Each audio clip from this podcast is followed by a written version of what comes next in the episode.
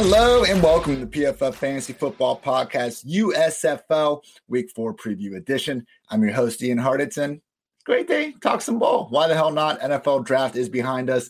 Live football continues, though, courtesy of the USFL. And I, my name, Ian, have enjoyed truly enjoyed not just saying that the first three weeks of action. Is it better in the NFL? Is it better in college football? Nope. But until those things start happening in the spring, I will continue to enjoy the USFL, XFL, whatever the hell they throw our way next. So, with all that in mind, let's go through some of the best players in the first few weeks, power rankings, DraftKings preview, and then get some gambling picks and get out of here. So, have this article up on pff.com as I do every week, previewing the games and then reviewing them again on Monday. So, thanks again, as always, for tuning in and let's have a great show, everyone. Why the hell not? Want to give a quick shout out to about nine players after three weeks of action. Again, as someone that, whether fortunately, unfortunately, has watched just about every single minute of this league so far, uh, these guys have really stuck out, and particularly after you know kind of digging into some of these analytics that PFF provides, you know, behind behind the old paywall. So Houston Gamblers running back Mark Thompson basically the USFL's version of Derrick Henry. I mean, this dude is six foot two,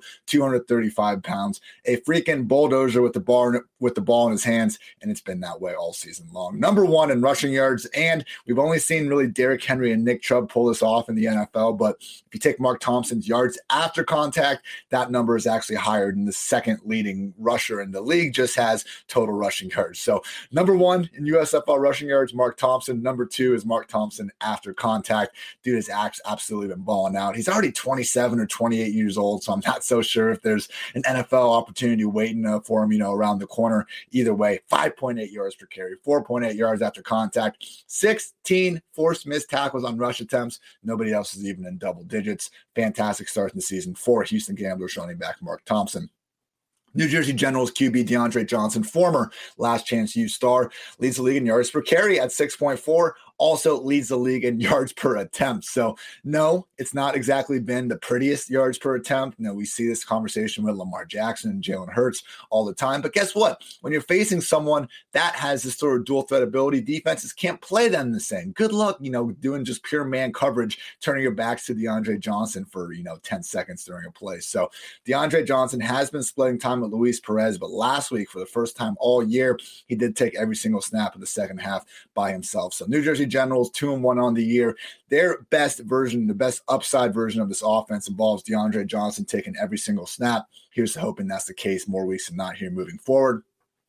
New Orleans Breakers quarterback Kyle Sloter, my pick for the USFL's best quarterback thus far. Mostly saw this in week two, didn't have the hottest start to the season. And then in week three, predictably, as he was our fade of the week, wasn't able to get going against that Birmingham Stallions pass rush. But you look at the, you know, just receivers he's been able to enable with Johnny Dixon putting up big time numbers, uh, Jonathan Adams making some big plays, more on them in a second. But yeah, what Kyle Sloter has done with this Breakers offense, I think shows that he's worthy of kind of the NFL attention he's gotten in 2021. He spent some times with the Vikings and Raiders practice squads and showed you guys, you know, those preseason highlights from the Vikings days and even the Broncos days a few years back. I do think Kyle Sloter has earned a chance especially with a couple more good weeks here down the stretch to get back on NFL roster, even if it's only going to be for a couple preseason games in August mentioned them before, but top two receivers for Kyle Sloter, Jonathan Adams Jr. and Johnny Dixon. What Adams did in week two, again, just uh, still has me convinced that he is the best wide receiver in the USFL. Still just 23 years old, and just to see him go up one handed, have the body control with the two point conversion uh, to get both feet in bounds, make another contested catch later. Jonathan Adams has the highest ceiling, I believe, of any skill position player in the NFL, particularly once you kind of look at his age and how much he could still get better, uh, you know, into the future. Hopefully, gets an NFL opportunity. And former Ohio State receiver Johnny Dixon, number one the league in receiving yards, tied for the top spot in receiving touchdowns, second in receptions. At Ohio State, I mean, you looked at the way they kind of used Dixon, man, like every other one of his catches seemingly went for a touchdown. It was him, Terry McLaurin, Parris Campbell out there. And Dixon had a lot of work, more so as a field stretcher. Again, kind of a one hitter quitter type of player for the Buckeyes, score a lot of touchdowns. We've seen him do a lot more stuff in the underneath and intermediate areas of the field here in the USFL. So 27 years old, not exactly a spring chicken these days days. But I do think Johnny Dixon has helped show that he has, uh, you know, rounded out his game more so than maybe what NFL teams thought of him coming out of Ohio State. And finally, on defense, just four players on the season have at least 100 snaps and a PFF grade north of 90. New Orleans Breakers edge Sharif Miller is the top graded defender in the entire PFF uh, database. Houston Gamblers cornerback Will Likely has been fantastic. Nobody has a higher PFF coverage grade on the season. Pittsburgh Maulers edge defender Carlo Kemp has also been fantastic. But really, in my opinion, most the most uh, impressive defender of the USFL's first three weeks of the year, Birmingham Stallions edge Dondrea Tillman. Dondrea Tillman. Sorry for messing up that name, bro. 24 pressures on the season. No other defender even has more than 13. So, you know, we're going to talk about this Birmingham Stallions pass rush a lot more throughout the year. We've already been touching on that ever since week one, and they pressured the Generals in like 66% of their dropbacks. But truly, I mean, 24 pressures through three weeks. Nobody else more than 13. Credit to Tillman for really wreaking havoc from start to finish in the league, as well as the rest of those aforementioned players. Now for the week four power rankings. Number one, got to be the only undefeated team left with the Birmingham Stallions. Didn't even get a great performance out of J'Mar Smith in this offense last week, but didn't matter. I mean, this pressure rate just continues to absolutely just caused so many problems for offensive lines of all shapes and sizes. Stallions have pressured opposing quarterbacks on 48.7% of their dropbacks. No other team even above 33%. So that's Stallions pass rush, even on bad offensive performances, gives them enough juice on defense to cause problems for just about anyone. Number two team, New Orleans Breakers. Only loss of the year came last week to the Stallions. Still have the league's best point differential, though, at plus 28. I think the best version of the Breakers is the best version of a team in the USFL because Kyle Sloter in that passing game can put up points about against just about anybody. And this is also the P- uh, PFF single highest graded team defense on the year. So Maybe they don't have like a single positional group that's quite as dominant as that Birmingham pass rush, but I think the offense is a little bit more consistent. And the Breakers and the Stallions played 10 times. I do kind of lean the Breakers probably winning six of those. So, based on what we've seen this year, Breakers, I don't think deserve to be the top team. That's the Stallions. Nobody has beaten them yet. You know, uh, not rocket science to figure that one out. Uh, but I do, I would say there's a teardrop uh, after the Stallions and Breakers to the rest of these teams. Number three, Tampa Bay Bandits, two and one on the year. We're able to snap out of that, you know, six quarter six quarter funk they had from uh, you know like week three to base, excuse me, from the second half of week one all the way uh, through the end of week two. Had had a week high, you know, 27 points going on last week. Jordan Ta'amu finally looking better. Just not seeing a ton of goodness from Todd Haley, and the defense hasn't been all that great. So based on these quarterbacks, and we got some injuries that we got to talk about, unfortunately, later, uh, you know, not being great. But I think Jordan Ta'amu, even if Sloter's better, even if maybe DeAndre Johnson offers a little bit more juice. Uh, the fact that they are now trusting Ta'amu again as the full time quarterback. No Brady White last week. I still think that the Bandits have a pretty nice ceiling. Number four, New Jersey Generals. Talked about DeAndre Johnson a bit already. Only have 19.3 points per game, but let's turn over to the guy already. I mean, he, if you want to run the ball this much, 43.6% pass play rate in non garbage time situations, easily the lowest in the league. If you want to do it, fine. Just put DeAndre Johnson under center for a full game and really use this lethal rushing attack because it's working for him with all, you know, all, all credit due. Because last week, we had this funny stat at the end, uh, you know, quick uh, TV, you know, graphic they were showing where it was like last three drives, they'd run the ball in 20 or 23 plays, but they scored 17 points doing it. Like just because you run the ball a lot doesn't necessarily mean it's a bad thing at lower levels of football where it can actually be more efficient than whatever your passing game's doing. Again, please, DeAndre Johnson under center full time. If we can get DeAndre Johnson as the full time quarterback for the Generals, because he's only taken 35% of their dropbacks this year, I would probably put them ahead of the Bandits more weeks than not. Number five, Philadelphia Stars. Ah, this one sucks. Bryan Scott one of the better quarterbacks of the first, you know, th- uh, two weeks of the season. Unfortunately, suffered a knee injury, and he is going to be out for the foreseeable future on the inactive list. He kind of gave a little notice on Twitter saying he's hoping to be back as soon as possible, but is going to be missing some time. But yes, this is the league's most pass happy offense, and Case Cookus was out there doing some pretty decent things last week. I do think that Cookus is better than a lot of these quarterbacks in the league still, so I'm not going to penalize the Stars nearly as much as I would other teams for losing out on their starting QB with the Houston Gamblers. Clayton Thorson is playing a little bit better than maybe I've given him credit for. So I'm willing to, you know, listen to a conversation about having the Gamblers as high as probably fifth on this list. Tough to go too much more. At the end of the day, though, it's tough for him to get too much going because this is probably USFL's single worst offensive line. Dead last in pressure rate allowed at 43.4%. Also dead last in yards before contact per carry at 0.6. I mean, it's just going to be tough to win too many games when you're getting beat up in the run and pass game at the line of scrimmage. Final two teams in the power rankings, the Michigan Panthers beat the Pittsburgh Maulers last week, meaning they get spot number seven. But yeah, fighting Jeff Fisher's league low marks in passing yards and passing touchdowns after 12 quarters of play.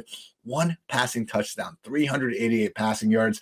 They had 72 total passing yards last week in a 24 nothing uh, victory. So, hey, I would not put it past Jeff Fisher to finish the season at 500, but I think they have their work cut out for him. Finally, with the Pittsburgh Maulers, Josh Love, in terms of our big time throw rate statistic at PFF, has popped as one of the better quarterbacks in the USFL. Now, big time throws, I think it's a little more of a play style statistic than necessarily someone that we want to target for fantasy or even real life for that matter. I mean, you know, to to have a big time throw, you need to attempt a big time throw first. And, you know, if, if a quarterback is willing to maybe take the more sure thing underneath, that might be better than making, you know, trying 10 times out of 10 that tight window uh, honey hole shot down the sideline. So, biggest problem though is that they went back to Kyle Lauletta last week for basically, you know, making this platoon with Josh Love that they had in week one. Defense hasn't been great all year long. Kirby Wilson is always making headlines for the wrong reasons. Pittsburgh Maulers, I, you know, I got to give the Panthers the edge here because they just won 24 nothing, but I really don't think the Maulers are significantly worse than the Panthers. They held a fourth quarter lead over the uh, Philadelphia Stars, you know, in week two. I don't think the Maulers are like clearly in this bottom tier by themselves, but it'd certainly be a lot better if Josh Love can get back to having that starting job. So great stuff there from everyone. And shout out to our number one ranked team, the Birmingham Stallions. All right, everyone, let's get going with some DraftKings goodness now. Once again, got to pay attention to these injuries. I know we got screwed on the Reggie Corbin thing last week with the USFL uh, Twitter account saying he was going to be inactive, ends up running for 130 yards and a touchdown. I would like to think that's not going to be, uh, you know, an every week occurrence. Other than that, they have been pretty good throughout the season of letting us know when guys have been hurt or not. So with that said, I've gone through, you know, all the USFL team accounts gotten the injuries to this point. I'm recording this on Thursday afternoon at 1.30. But really, you guys need to, before you set your lineups, just go back through the team accounts real quick because they will tell you who is, you know, questionable, who's out, and who's even has a chance at being active. So I did put together a USFL Twitter list that just has all these team accounts as well as, uh, you know, ETR legend Cody Main on there. Always appreciate his USFL analysis. So if you want to go to my Twitter at iHeartits, go to my list and I have all the USFL guys in one spot to make life easier on you. So, with that said, some injury situations to keep an eye on at quarterback. Stallions quarterback Alex McGough was supposed to be the week one starter. He was the week one starter. He got injured in the second quarter and now allowed J'Mar Smith to come and lead the Birmingham Stallions to this 3 0 start. I will say this though J'Mar Smith last week really wasn't all that impressive. He threw a nice touchdown to Victor Bolden in the fourth quarter, but early on, uh, you know, we had that play that Shannon and Skip were breaking down undisputed where he threw the screen to Marlon Williams breaks five tackles on his way to the end zone. Hard to give J'Mar Smith, you know, credit for too much credit on the screen touchdown that goes for like 45 yards. So if Alex McGough is going to be back and healthy this week, I think J'Mar Smith has played too well overall to completely hit the bench, but at a minimum, I will expect them to go back to a platoon, basically rendering each guy as a non-viable fantasy asset. Houston Gamblers quarterback Kenji Bahar was out last week, which made Clayton Thorson a reasonable GPP play. Just make sure Bahar is going to continue to be sidelined with this hand injury before going back to well with Clayton Thorson.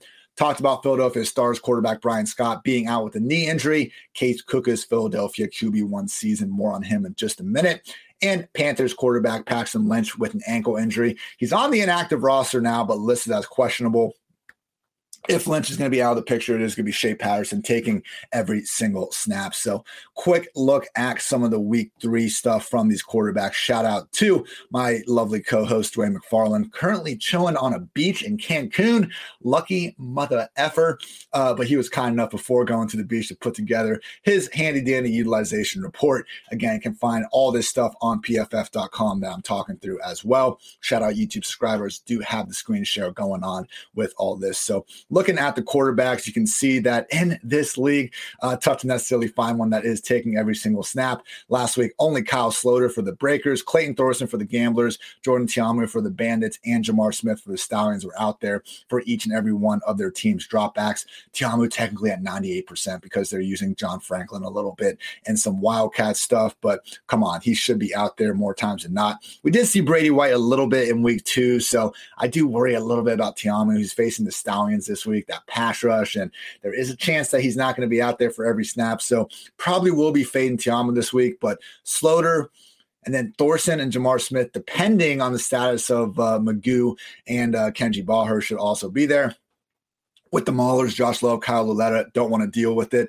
With the Panthers, Shea Patterson, reasonable enough GPP play if Paxton Lynch is going to be out of the picture. Just make sure you keep an eye on that. Mostly, though, I want to focus majority of my roster construction on Case Cookus and Kyle Sloter, who I'm most confident in being out there for the uh, entire game. Also, DeAndre Johnson with the Generals. I mean, he is the most fancy friendly quarterback in the USFL. I mean, you look at some of these numbers here for rushing usage. I mean, 18% of the team's designed rush attempts, 25% uh, scramble rate here. Like DeAndre Johnson is just easily the most fantasy friendly quarterback in the USFL. He's worked as the freaking like top four. Uh, he's worked as a top four fantasy quarterback despite only having uh, 35% of the dropbacks on the entire season. So yeah, overall this week, Kyle Sloter, DeAndre Johnson, and Case Cookus will be my top three quarterbacks I'll be trying to get the most exposure to talk about that a little bit in my favorite plays section with Cookus, uh, stacking him with uh, Jordan Suell, who ran 100% of his routes in week three,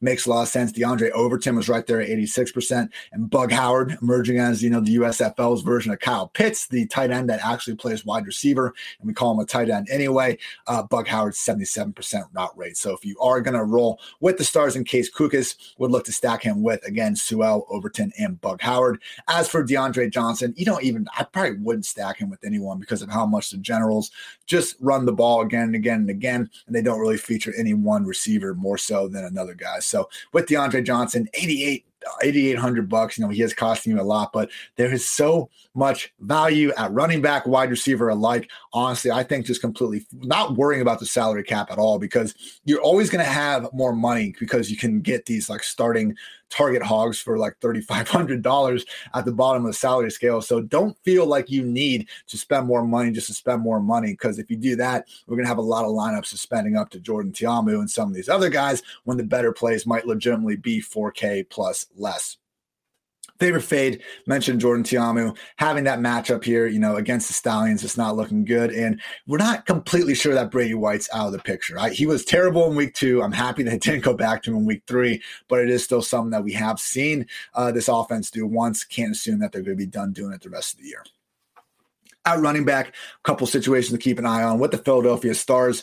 Matt Colburn was active last week, but only ended up playing 18% of the offensive snaps. He did practice in full. He's going to be out there again, but he was still listed on the injury report. So with Darnell Holland, uh, with his hamstring injury still remaining on the inactive roster, looking like Paul Terry is going to be a workhorse again. I mean, last week only had three running backs have at least 50% of their offensive routes and only had three running backs play over 70% of their offensive snaps. Paul Terry was one of those guys, pal. The other two, Jordan Ellis and CJ Marable with the Birmingham Stallions. Running back Jordan Chunn hasn't played all year uh, due to this hamstring injury, but he has mixed in some limited practice. So we have uh, seen this kind of in the USFL where it's been two back committee running back number three gets healthy, and all of a sudden it does uh, become a three pronged attack. I would expect that to happen in Birmingham if Jordan Chunn is healthy enough to suit up. So right now, CJ Marable firmly in you know cash game lineup consideration and just being one of the highest projected running backs on the slate. But if Jordan Chunn is going to be back, I would expect him,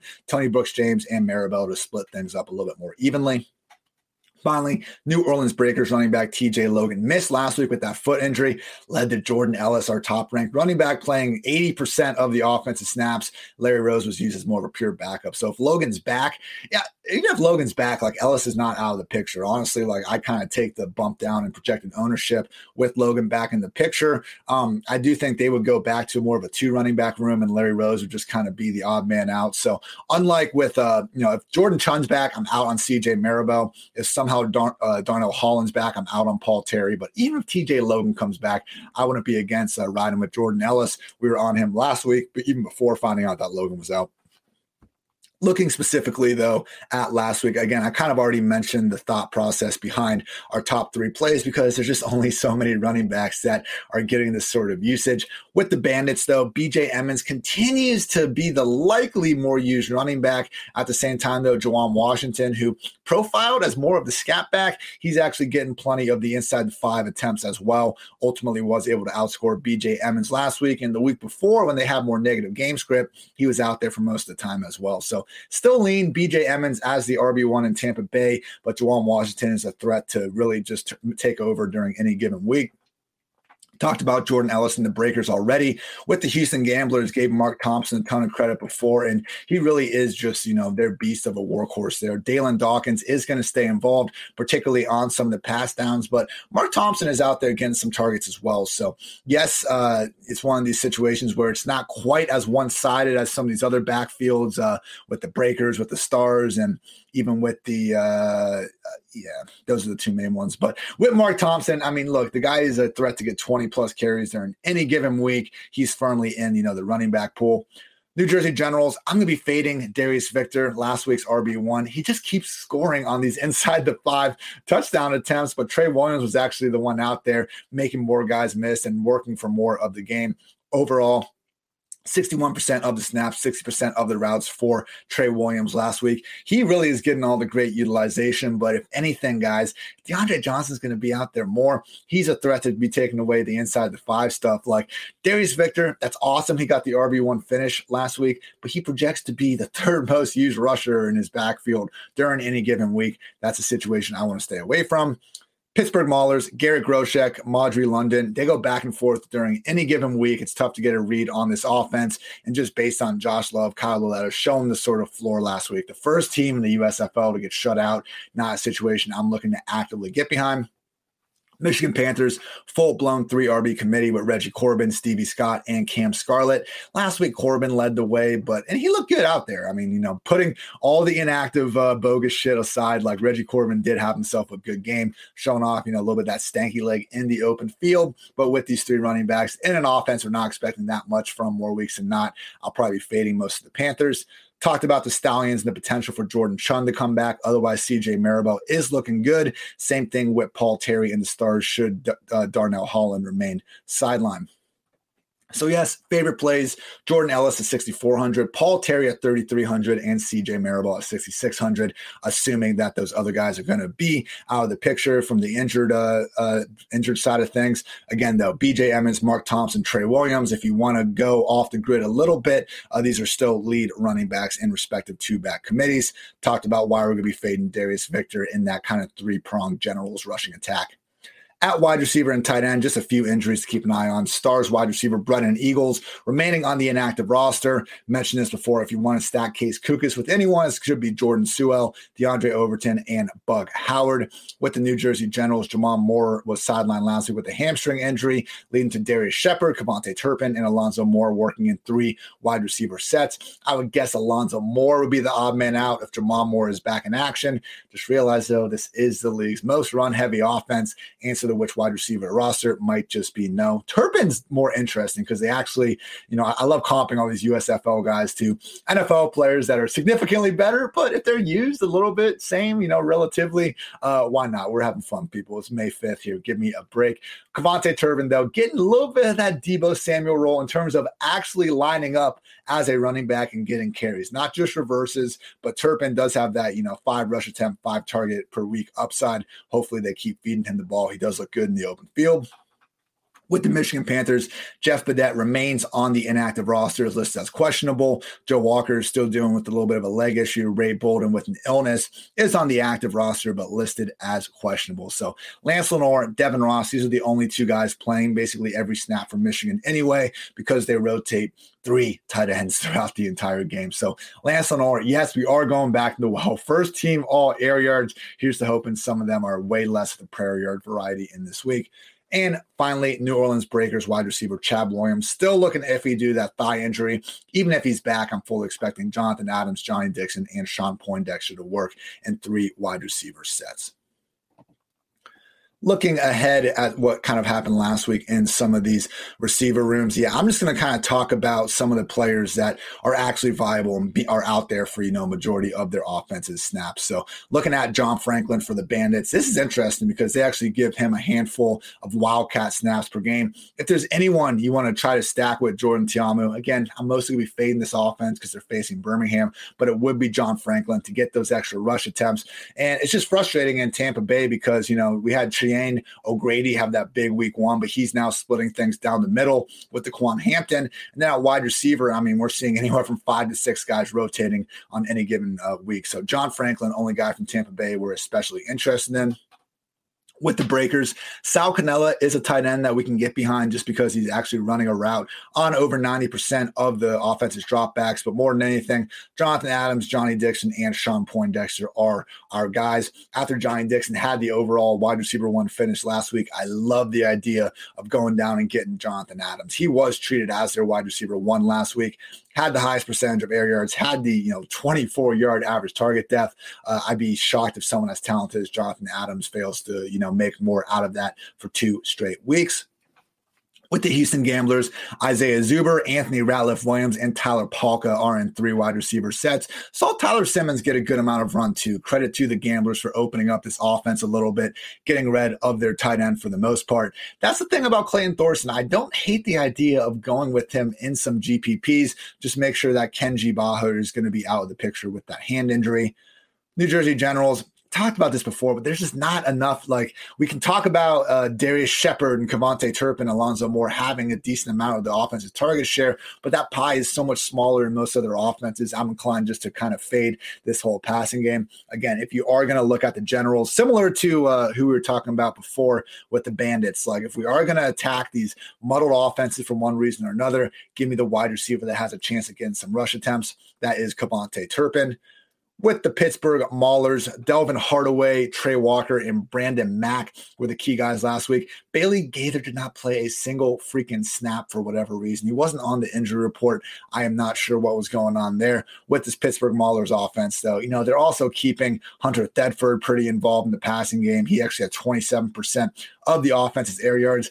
I'm just inclined to fade these guys a little bit. Trey Walker probably makes the most sense here coming off the 88% route rate. I am just concerned though about Bailey Gaither coming back in the action and taking one of these guys out of the picture. If I had to guess which one would be out, it would be Brandon Mack looking at the Pittsburgh, excuse me, Michigan Panthers, Lance Lenoir, 96% of the routes last week, Devin Ross, 93%.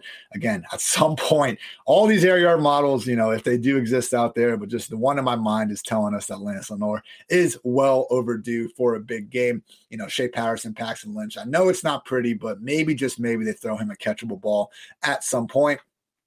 Birmingham Stallions continue to just give us a pretty fantasy friendly rotation here at wide receiver. Victor Bolden, Marlon Williams, and Osiris Mitchell are working heavily in three wide receiver sets. Even Cary Angeline out there at tight end has a 90% plus route participation rate. So Victor Bolden, only concern would maybe be J'Mar Smith actually not playing full time, seeing Alex McGough come back and then spreading things out differently. But hey, credit to Bolden for being out there and you know leading the USFL in reception so far. The one thing with Bolden though, it's the same thing with Jordan Ta'amu. Like I'm just worried that these guys at the very top of the pricing scale are going to have unwarranted heightened ownership because people are just going to have extra money to spend on their lineup. And it's like, oh, hey, I can have this 7K wide receiver, or I can get Victor Bolden in the 9K range. He must be better because he has a higher salary. That's kind of the idea that I'm fading. So, yes, I am going to be fading Victor Bolden this week. It's because of that potential quarterback change under center. And I just think he's going to have unwarranted high ownership because of that price point. Finally, with the stars, again, if you want to go with Case Cookus, realize Jordan Suell, Diondre Overton, and Bug Howard were the key guys last week. Maybe this changes. Like Chris Rowland in week one looked like the best stars receiver. He was working a lot out of the slot. Then he got hurt. And then when he came back, he only played 14% of the offensive snaps. Maurice Alexander was the, their best wide receiver in week two. He only played 37% of the snaps last week with them getting healthier as well. So right now, Jordan Sewell he's been out there each and every week. I'd be most confident in Suell and Bug Howard uh, remaining heavily involved. Overton and Devin Gray are the two guys who I wouldn't be shocked if we see Alexander or Rowland kind of get in, make things interesting. Favorite plays at wide receiver, Jonathan Adams, Lance Lenoir, and Trey Walker talked about their situations already and mentioned why we're going to be largely fading Victor Bolden at that price point. If you are still looking for, you know, some extra salary room, which I don't know why you would be because there is so damn much of it everywhere. But here are, let's see, about eight guys that are priced at 4K or less and ran a route on over 75% of their offensive dropbacks last week. Gamblers wide receiver Tyler Palka, just 3K, 80% routes in week three. Maulers wide receiver Trey Walker, 3,100 on DraftKings, 88% route participation rate last week. Tampa Bay Bandits wide receiver John Franklin, 3,200 on DraftKings, 81% route rate, and you're getting those occasional wildcat looks. Love me some John Franklin this week potentially. Panthers wide receiver Devin Ross, 3,500, 93% route participation rate. If it's not going to be Lance Lenoir, maybe it is Devin Ross. He probably will have, you know, far less ownership than Lenoir. Pittsburgh Maulers wide receiver Delvon Hardaway, 3,600, 75% route participation rate. Just tough to really figure out that passing game. Generals wide receiver Alonzo Moore, 3,700, 86% participation rate. If Jamal Moore's out again, Alonzo Moore has a good chance of anyone. It is such a run first offense, though. And finally, mention them with the stars, tight end Bug Howard and wide receiver Diondre Overton, top two in the offense behind only Jordan Suell in routes, each only cost 4,000. So, with all that said, everyone, get some best bets. First game of the weekend is coming on Friday night, 10 p.m. Eastern kickoff. Gotta love that. Philadelphia Stars taking on the Michigan Panthers. Panthers are one point favorites. The Michigan Panthers, the team that we all thought was the worst team in the league, is a favorite against the Philadelphia Stars. Miss me with that. I know Bryan Scott's out, but you know what? Paxton Lynch is banged up too, and this offense did not look good with Shea Patterson under center. They haven't looked good really, other than those first, the I should say, last two quarters of their Week One game. I'm going with Case Cookus and the Stars plus one. New Jersey Generals versus Pittsburgh Maulers. Generals are nine and a half point favorites. I mean, on the entire season, guys, the Generals are two and one, but they have a plus eight point differential. I'm just not, you know, going to be g- going out on a limb and saying that they're going to be going over that in a single week against a Pittsburgh Maulers team that, yeah, they got smacked last week, but let's remember they did hold a fourth quarter lead against the Philadelphia Stars all the way back in week two. So I'm going Maulers plus nine and a half. To me, that's just too big of a line for basically any of these teams to have against one another. Tampa Bay Bandits versus Birmingham Stallions. With Alex McGough coming back, I'm a little worried. But again, this pass rush, like the fact that Birmingham was able to beat New Orleans last week without even getting a great game out of their offense, just tells you how this pass rush can help them win during any given week. Look, we we've seen this happen how many times in the NFL? Like, how did the Tampa Bay Buccaneers ultimately take down Mahomes? Yes, having Tom Brady was helpful, but holding Mahomes in that offense to nine points because of that ridiculous pass rush was how it all started. Birmingham, with that, I think has a chance to win any given game, even without a great offense. So I will be taking the Stallions minus three and a half, thanks to that pass rush. And finally, the Houston Gamblers versus New Orleans Breakers. Breakers sitting as four and a half point favorites, and I will be backing them. I just think that Kyle Sloter is worlds better than Clayton Thorson. And at this point, the Breakers, we're pretty confident their offense and defense, again, number one in PFF's team grades, are better than anything that the Houston Gamblers are putting up on their side of the field. So Best bets this week. We are five, six, and one on the season. Let's get in the winning. Uh, let's get in the winning side of things after this. But best bets. I got the Stars plus one, the Maulers plus nine and a half, the Stallions minus three and a half, and the Breakers minus four and a half. So best of luck to everyone out there. Gotta love this league. It's live football. What what more could you ask for in the early parts of May? So feel free to reach out to me on Twitter at IHartitz if you're trying to talk some DFS strategy, gambling picks, anything else with USFL. I'm always happy to talk ball. So thanks again for tuning in to PFF Fantasy Football Podcast. I'm Ian Hartitz. Until next time, take care, everybody.